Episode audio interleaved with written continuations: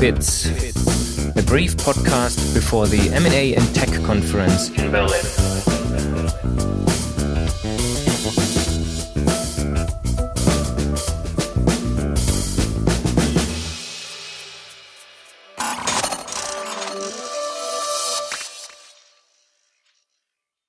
Welcome to Tech Law Bits, a podcast just before a great event of the International Bar Association to be held in the Ritz-Carlton here in Berlin.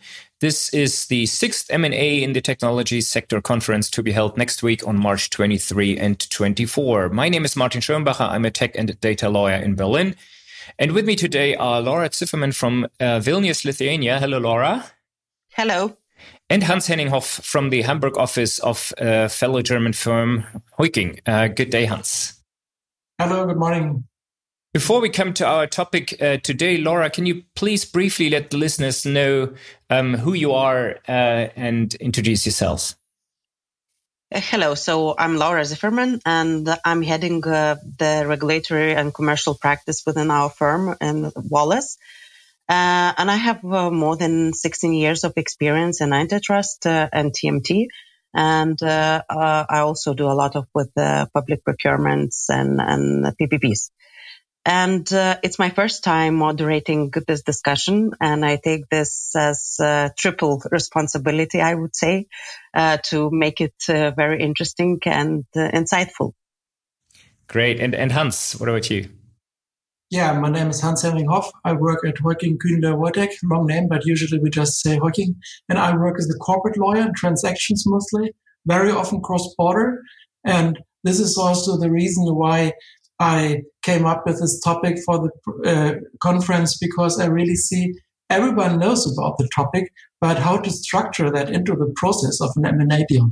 This is something you see very, very different approaches to that. And therefore, we thought we could just discuss it on a level with colleagues with international experience to get a little bit more insight into how we can really do it properly according to German law.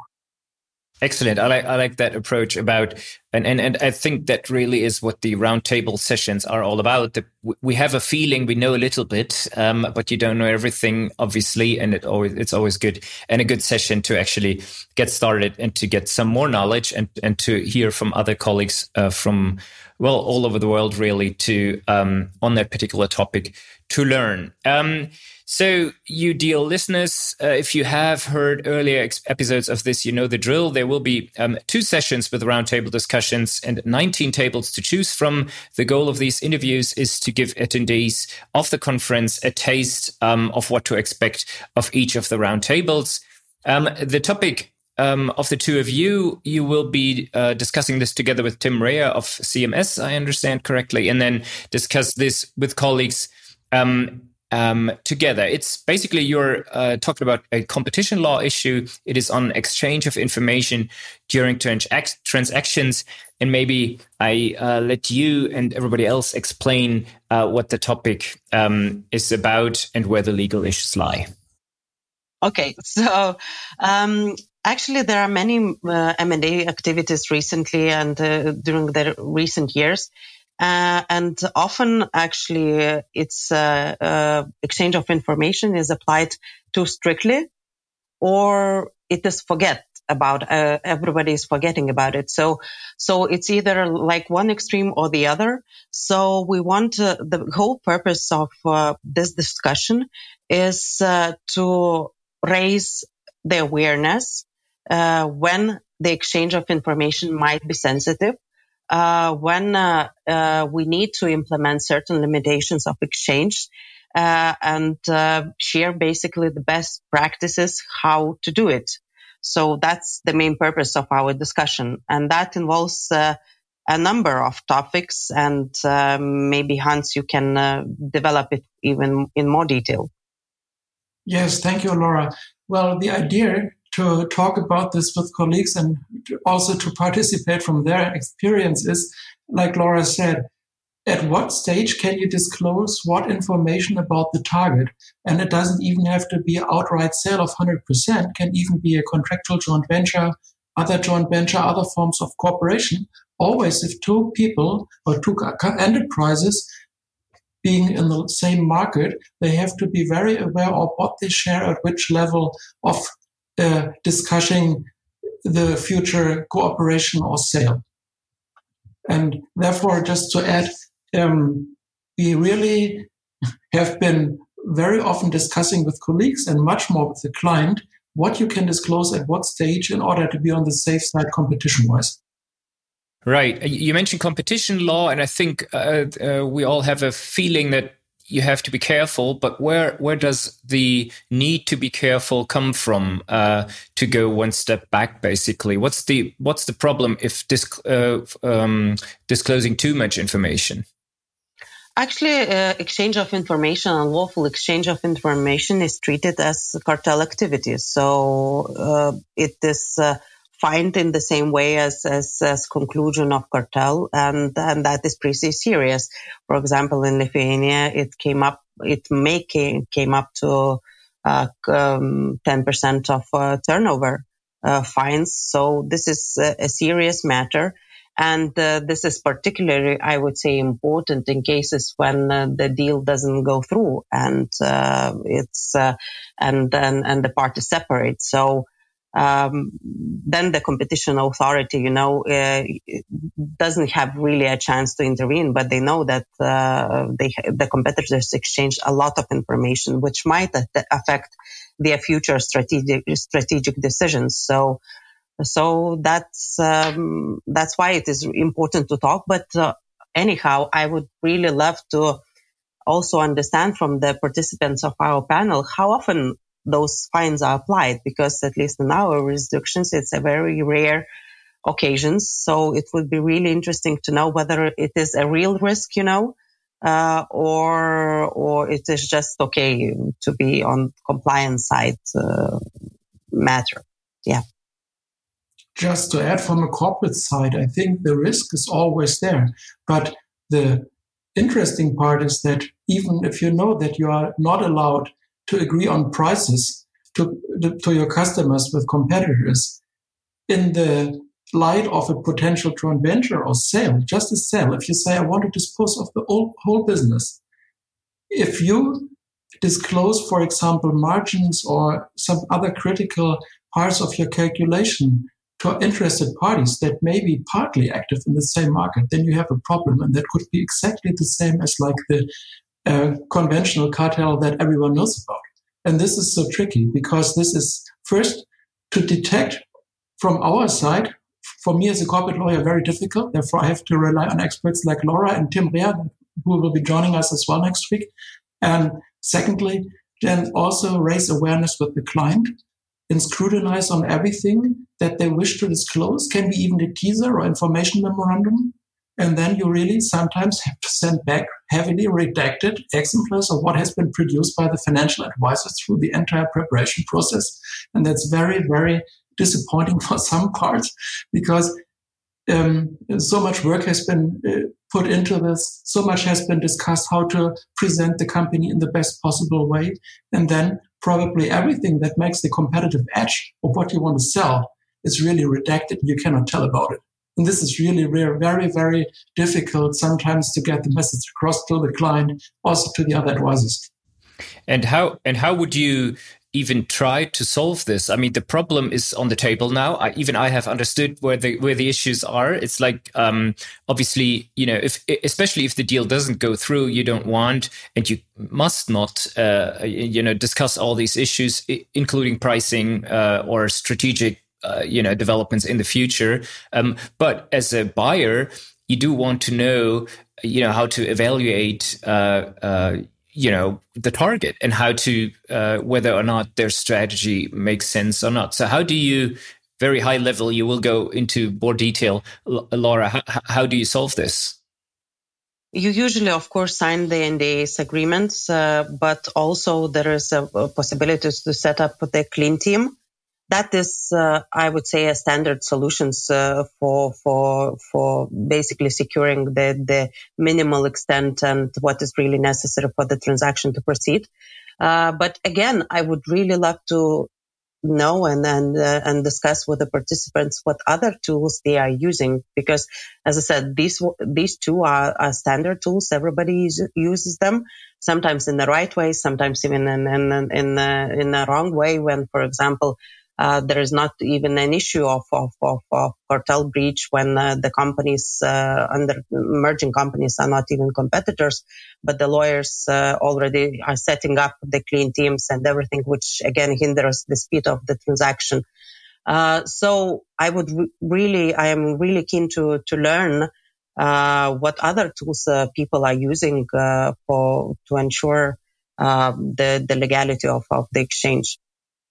Yes, and Laura, probably you can also explain a little more what a clean team means, because we have men- been mentioning that quite a number of times now, and there's also different approaches to that, how you can like uh, link that to the decision-making management of, of the client and so on. Like, how, how can you structure this? I think there is an, um, yeah, uh, uh, thank you, Hans, for clarifying it.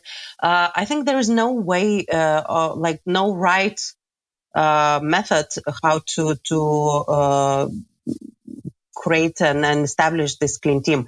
Some say that uh, there should be no decision makers uh, uh, in in the clean team.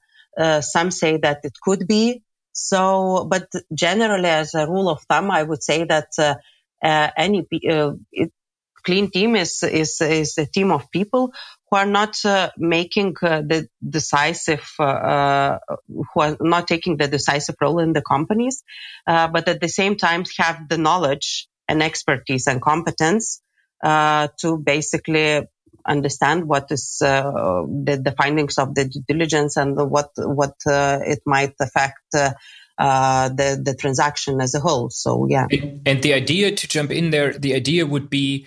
Um, Um, that only these teams know this information, have a proper evaluation, and basically d- delete and forget the information or don't aggregate information. Uh, mm-hmm. Yeah, aggregate it. Um, mm-hmm. Right, and and then and then basically, um, if the transaction doesn't uh, play out, that they then just dispose of it and don't make use of it, and that you could then present to the Uh, cartel authorities, uh, um, hey, yes, we did exchange information, but we made sure that this is no longer within the uh, decision makers' uh, uh, heads or whatever. Is that that's the idea?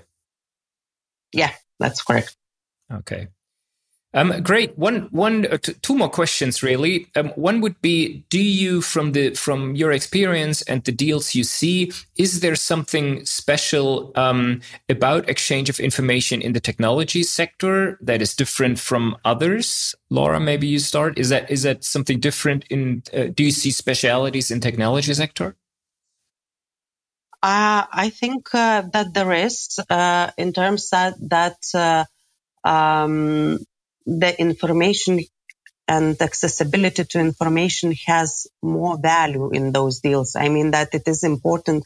It is much more important for the evaluation of the company itself, uh, rather than it is like traditional businesses, which, you know, uh, you can take the historical data and then, then uh, predict uh, what would and forecast what will be the value in the future. So in those tech companies, digital companies, uh, where everything is very recent and you might not even have the historic data, or you don't have that much uh, of, uh, I would say, specific data, um, then you are relying basically on the current data, which again makes it very, very uh, sensitive and uh, very sensitive to share, basically. So I would say that uh, Uh, it makes even more complicated, uh, and and the borderlines are even more gray than than in normal uh, transactions.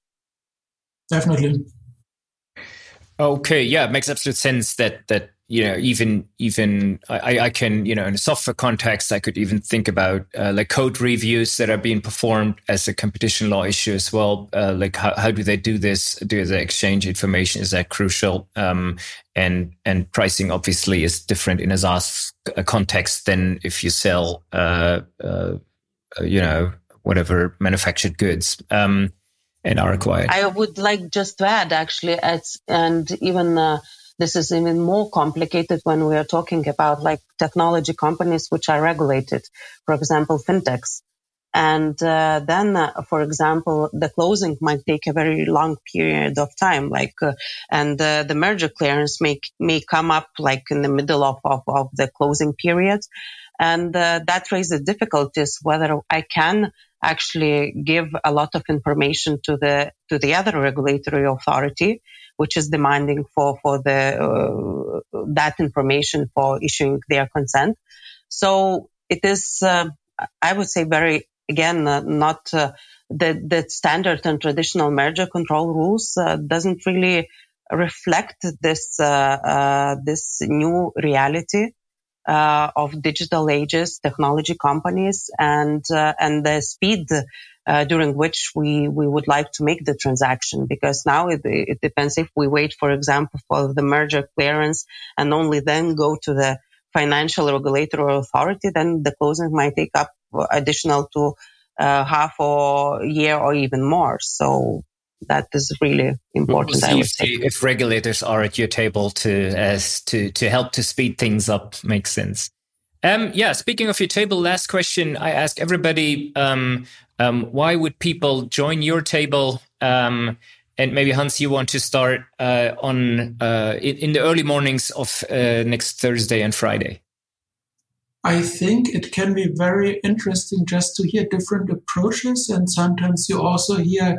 Um, just get a new idea or get, get confirmation of, of your practice, how you currently do things. And I think in, in, in this respect, regarding at what stage in a structure process you can share what with which party in order to really make the deal possible for everyone, but not jeopardizing everything by violating uh, competition law. This is like what is really interesting to discuss with colleagues, and I'm really looking forward to meet as many as possible from participants of the conference just to hear their view on it, because I think I'm, as a transactional lawyer, not really expert in, on this, but of course you have experience just through your deals, and this is just so helpful, just to discuss with co- colleagues and just probably also form a com- uh, opinion, because Laura rightly said the regulator has not really stepped in. There hasn't been many fines on this. For example, sharing information too early, gun jumping before you get like the green light and so on. And therefore, I think it's really interesting and worthwhile really just to have a chat with colleagues and see how they do things and what may be different, what you could think about in your next transaction. Absolutely. I think that was a great pitch, but Laura, do you want to add one or two things? Uh, I would say that also looking at the the other topics uh, of, of, of the discussions, I would say it's the only Uh, topic about the competition. We also have uh, on merger uh, control, but uh, but this is pure competition in a traditional way and how it's applied to to a new era, I would say. So that's uh, one reason, and the other, I would say that our really focus is to share the experience, so and to know more and and to get more than and, and be brighter than we started the, than we were when we started the discussion. So I think uh, openness and, and sharing of, of, of knowledge is, is the key uh, of our discussion. Absolutely, great great point, Laura. Uh, I have participated in roundtables at annual conferences and and uh, a specialist conference of the I B A for many, many years. And I think I, I do appreciate the openness in that small round with only ten, twelve uh, colleagues, where you can actually, you know, test waters a little, uh, instead, which you might not want to do on, on a panel in front of three hundred fifty people where you don't know who's there. So, so I guess that is indeed one um, of the great advantages, especially in this competitive field as M and A uh, and and uh, do's and don'ts. Um, well, everybody, if you like what you heard, um, you still have until the end of this week to register online. Um, details can be found, as always, in the show notes. Um, thank you, uh, Laura. Thank you, Hans, for joining me here uh, this this uh, early morning. And I'm looking forward to seeing you next week Um, in Berlin, just as everybody else. Thank, thank you and bye-bye. Thank you. Bye-bye. We'll see you in Berlin.